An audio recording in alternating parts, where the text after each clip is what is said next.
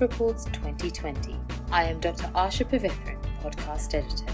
Today, I'll be talking about a case report by Eleni Bousoula, Maria Stratinaki, Yanis Malakos, and Eftechios Barouni from the Onassis Cardiac Surgery Centre in Athens, Greece, titled A Case Report of Fulminant Primary Streptococcal Pericarditis. Bacterial pericarditis is a rare and rapidly progressive infection the most common cause of which has been found to be Streptococcus pneumoniae. Very few cases have been reported in literature.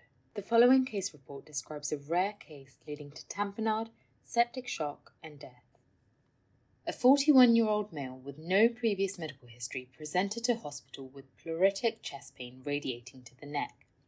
His vital signs were reported to be normal, and after assessment, an initial diagnosis of low risk pericarditis was made in light of the absence of fever, pericardial effusion, or hemodynamic instability.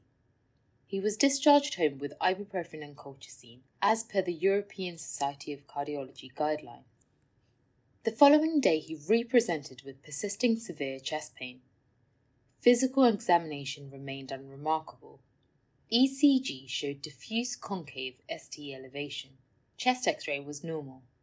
A transthoracic echocardiogram showed no pericardial effusion, normal biventricular function, and no regional wall motion abnormalities.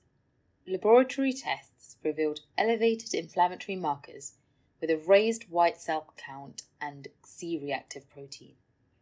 Within 10 hours of admission, the patient became hemodynamically unstable. He had a blood pressure of 90 over 60 millimeters of mercury and a heart rate of 120 beats per minute. He had distended neck veins, and pulsus paradoxus was demonstrated. A repeat echocardiogram at this point revealed a moderate sized effusion with evidence of tamponade, including diastolic collapse of the right ventricle and atrium, as well as inferior vena cava plethora. Pericardiocentesis was carried out, which drained 600 milliliters of purulent fluid and he was commenced on intravenous fluid resuscitation. Despite this, the patient remained hemodynamically unstable and displayed signs of multi organ failure with confusion, mottled skin, as well as renal, hepatic, and myeloid failure.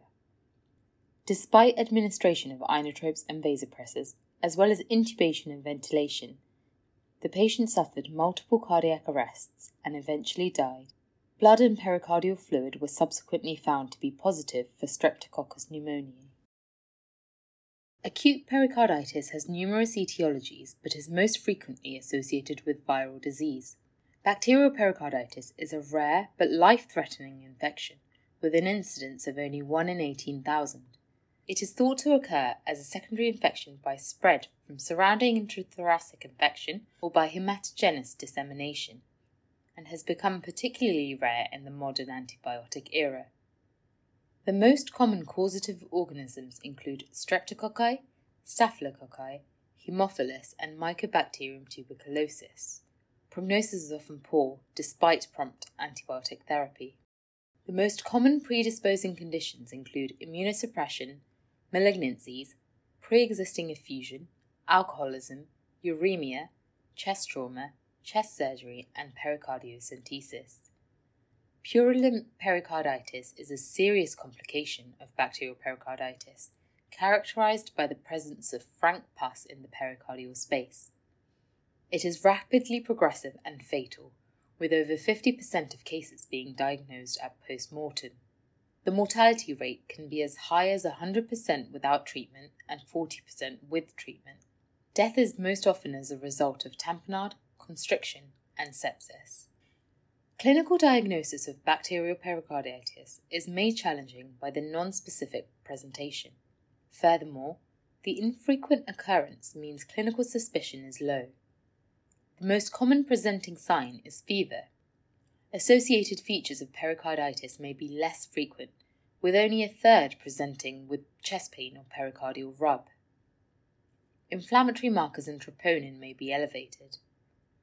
ECG changes consistent with pericarditis may be present in up to half of cases. Echocardiogram is the most sensitive investigation. with the presence of pericardial effusion in almost all patients. However, this was not the case in the initial presentation of our patient. Furthermore, echocardiogram alone cannot be used to differentiate purulent pericarditis from other causes of acute pericarditis. Patients in whom purulent pericarditis is suspected must be managed with urgent pericardiocentesis for both diagnostic and therapeutic purposes. The viscosity and purulence of the pericardial fluid may result in pericardiocentesis being insufficient.